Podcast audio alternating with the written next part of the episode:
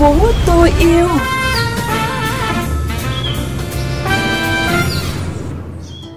Tuấn Khoa và Thanh Thúy xin được gửi lời chào đến quý vị và các bạn đang cùng lắng nghe chương trình Thành phố tôi yêu trên kênh vê u vê Giao thông Mekong ép em chín mươi mê ga héc, phát định kỳ vào bảy giờ sáng thứ Năm và phát lại vào sáng thứ Sáu hàng tuần.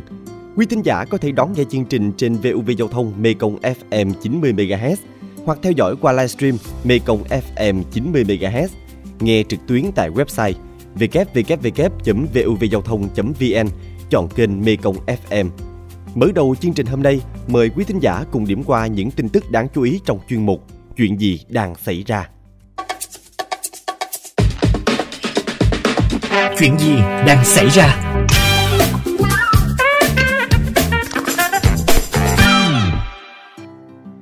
Thưa quý thính giả, vừa qua, trong khuôn khổ Diễn đàn Kinh tế Tuần hoàn Việt Nam hai không hai hai, phát thải ròng bằng không, từ cam kết đến hành động, Đối tác Hành động vì Nhựa và Sức Khỏe đã chủ trì hội thảo chuyên đề thúc đẩy các giải pháp kinh tế tuần hoàn nhằm giảm thiểu tác động của ô nhiễm nhựa tới sức khỏe.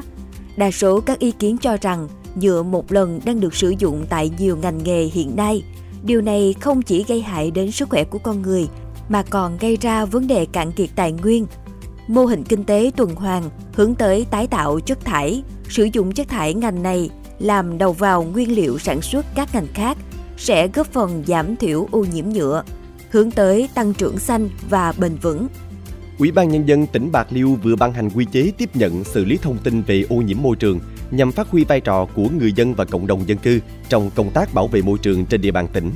Theo đó, từ cấp tỉnh đến huyện đều cung cấp số điện thoại đường dây nóng để xử lý thông tin về ô nhiễm môi trường.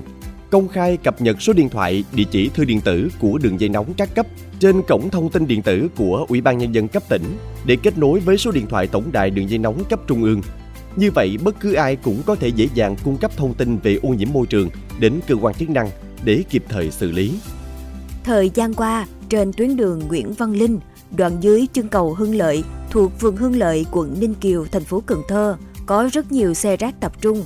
Đáng nói, việc tập kết rác ngay trên tuyến đường lớn, đông dân sinh sống đã làm ảnh hưởng rất nhiều đến đời sống sinh hoạt của người dân. Bất kể nắng mưa, rác thải sinh hoạt chất đầy ắp lên xe, vương vãi xuống đường gây mùi hôi thối vô cùng khó chịu. Ủy ban Nhân dân tỉnh Trà Vinh vừa xây dựng kế hoạch trồng rừng, trồng cây xanh phân tán với hai phẩy một triệu cây bằng nguồn ngân sách của tỉnh, tài trợ và xã hội hóa. Hoạt động này nhằm cụ thể hóa đề án trồng một tỷ cây xanh giai đoạn hai nghìn không trăm hai mươi mốt đến hai nghìn không trăm hai mươi lăm của chính phủ. Theo Chi cục Kiểm lâm tỉnh Trà Vinh, mỗi năm sẽ trồng hai trăm nghìn cây rừng. Hiện tỉnh có tổng diện tích trồng rừng gần chín nghìn năm trăm ha với độ che phủ rừng đạt tỷ lệ bốn phẩy không bốn phần trăm, trong đó rừng phòng hộ trên năm nghìn bốn trăm ha, rừng sản xuất gần ba nghìn tám trăm ha. Không phải chuyện đâu xa. Thưa quý thính giả, khác với một số khu vực trên cả nước, mùa lũ hàng năm tại đồng bằng sông Cửu Long được nhiều bà con trông đợi.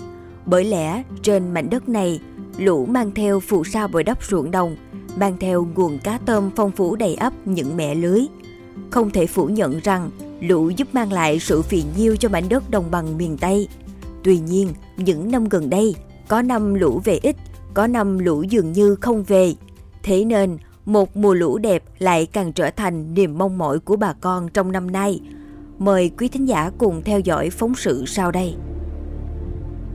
Hàng năm tháng bảy về thì cá nó về đã xuống rồi, nó lớn mau lắm. Ví dụ mình làm dư á, rồi lỡ cá ra này kia bự mình bán cũng đỉnh. Đó là chia sẻ của anh Hưng, một người dân ở huyện Cao Lãnh, tỉnh Đồng Tháp. Nhà anh Hưng có được vài công đất trồng lúa, cũng đắp đổi được đồng ra đồng vào. Mỗi năm, cứ đến mùa nước nổi là anh lại trang bị cho mình một cái vớn để đi bắt cá. Cá nhỏ thì để ăn, mà cá lớn có nhiều thì mang đi bán, kiếm thêm thu nhập. Trong những ngày đầu tháng sáu âm lịch, không chỉ riêng anh Hưng mà nhiều bà con miền Tây cũng trông đợi con nước tràn đồng. Tháng bảy nước nhảy khỏi bờ, sắm rớ sắm đáy đợi chờ làm ăn là câu nói quen thuộc của bà con truyền tai nhau từ bao đời. Bởi thế mà thay vì gọi mùa nước lũ như một hình thái thiên tai thì nhiều người quen gọi là mùa nước nổi, mùa nước lên, mùa nước tràn đồng. Có nước lên thì bà con mình cũng thu nhập được, kiếm ăn đồ được.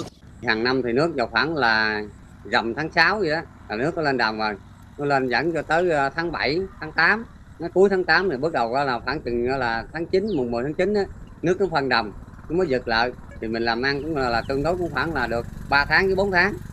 Ở đây đa số là người dân sống về cái nghề chính á, nông nghiệp rồi uh, thương mại, mua bán dịch vụ. Rồi ngoài cái đó ra thì bà con chỉ sống được cái mùa nước nổi. Theo số liệu từ Đài khí tượng Thủy Văn khu vực Nam Bộ, từ tháng hai đến nửa đầu tháng ba năm hai nghìn không trăm hai mươi hai, mực nước tại các trạm trên dòng chính sông Mekong biến đổi chậm, ở mức xấp xỉ và thấp hơn trung bình nhiều năm, từ không phẩy một đến không phẩy chín mươi lăm mét.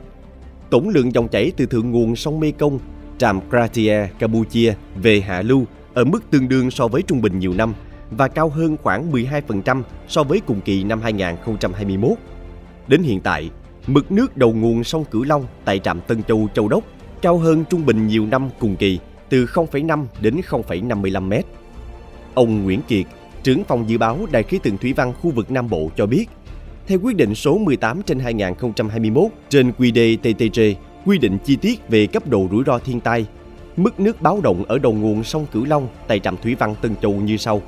Mức báo động một là ba phẩy năm mét, báo động hai bốn mét, báo động ba là bốn phẩy năm mét. Số liệu thống kê trong những năm gần đây, từ năm hai nghìn không trăm mười đến nay, có bốn năm ghi nhận mực nước lũ xấp xỉ trên mức báo động hai, đó là năm hai nghìn không trăm mười một, hai nghìn không trăm mười ba, hai nghìn không trăm mười bốn và hai nghìn không trăm mười tám. Trong khi đó, liên tiếp ba năm từ hai nghìn không trăm mười chín đến hai nghìn không trăm hai mươi mốt, Nam Bộ hầu như không có lũ. Chia sẻ về dự báo khả năng một mùa lũ đẹp có thể về với miền Tây trong năm nay, ông Nguyễn Kiệt, trưởng phòng dự báo Đài khí tượng Thủy văn khu vực Nam Bộ nhận định. Thì về khái niệm mùa lũ đẹp ở đồng bằng sông Cửu Long thì từ người dân mà đúc kết thì mực nước ở đầu nguồn sông Cửu Long tại Tân Châu nó ở mức khoảng xấp xỉ mức báo động hai, có nghĩa là xấp xỉ khoảng bốn mét hoặc là trên bốn mét một tí, thì thường là người dân ở đồng bằng sông Cửu Long gọi là mùa lũ đẹp. Từ tháng bảy cho đến tháng mười một hàng năm là cái thời kỳ mùa lũ trên sông Mekong và đầu nguồn sông Cửu Long. À, theo tính toán của chúng tôi thì cái, từ các cái mô hình thì đỉnh lũ của năm hai nghìn không trăm hai mươi hai năm nay tại đầu nguồn sông Cửu Long thì chỉ ở cái mức là báo động một và trên báo động một, có nghĩa là xấp xỉ hoặc là trên cái mức ba mét rưỡi. Khả năng cái đỉnh lũ sẽ xuất hiện vào khoảng cuối tháng mười, là thấp hơn đỉnh lũ trung bình nhiều năm từ không phẩy hai cho đến là không phẩy bốn. Theo chia sẻ của ông Kiệt thì với những số liệu được ghi nhận, tình hình đỉnh lũ năm nay sẽ chỉ khoảng xấp xỉ báo động một. Tuy nhiên, mực nước lũ đầu nguồn sông Cửu Long còn phụ thuộc nhiều vào sự điều tiết của các hồ đập trên thượng nguồn sông Mekong. Bên cạnh đó, ông Kiệt cũng có những đánh giá về tác động của mùa mưa năm nay đến mực nước tại khu vực đồng bằng sông Cửu Long nói riêng cũng như Nam Bộ nói chung. Là khả năng mà có mùa lũ đẹp thì hơi khó. Tuy nhiên là như thế này, những cái tháng cuối năm của mình là dự báo mưa đó, tháng mười, tháng mười một, tháng mười hai đó, thì ở Nam Bộ chúng ta là lượng mưa là cao hơn trung bình nhiều năm. Cho nên nếu mà mực nước lũ mà cũng không cao lắm thì cái khả năng mà cái hạn mặn của cái mùa khô của năm hai mươi hai hai mươi ba thì cũng không quá gay gắt. Cái đỉnh lũ không cao nhưng mà cái lượng mưa mà về ở đồng bằng sông Cửu Long mình đó, lượng mưa mà tại chỗ đó nhiều thì nó cũng sẽ là góp một cái phần là tạo nên một cái nền mực nước ở đồng bằng sông Cửu Long. Theo Viện Khoa học Thủy lợi Miền Nam, đến thời điểm hiện tại, nguồn nước cho sản xuất ở mùa kiệt năm hai nghìn không trăm hai mươi hai ở mức thuận lợi. Xâm nhập mặn tháng sáu tiếp tục giảm. Các khu vực ven biển, cửa sông, ảnh hưởng của xâm nhập mặn thu hẹp. Mùa lũ năm hai nghìn không trăm hai mươi hai được dự báo là năm lũ nhỏ. Mực nước đỉnh lũ tại Tân Châu vào khoảng ba phẩy bốn mét đến ba phẩy sáu mét. Đỉnh lũ xuất hiện vào giữa tháng mười, được xem là thuận lợi cho sản xuất vụ thu đông. Thực tế trong những năm gần đây, bên cạnh những thay đổi của điều kiện khí hậu nói chung, thì việc phát triển thủy điện trên lưu vực sông Mekong cũng có những tác động nhất định đến lượng nước đổ về đồng bằng. Trong điều kiện đó, đồng bằng sông Cửu Long cũng phải dần thích nghi với điều kiện mới. Không chỉ là những giá trị kinh tế tức thời, mà mùa lũ đẹp tại đồng bằng sông Cửu Long được nhiều bà con trông chờ bởi những giá trị về môi trường, đất đai thổ nhưỡng, cũng như giá trị về hệ sinh thái mùa nước nổi. Phù sa bồi đắp cho những mảnh ruộng, trong khi môi trường trở nên đa dạng với cá tôm đủ loại, nhiều đàn cá giống về sinh sôi phát triển, chim cò cũng tìm về kiếm ăn. Năm nay theo dự báo, lũ có thể về nhưng không nhiều.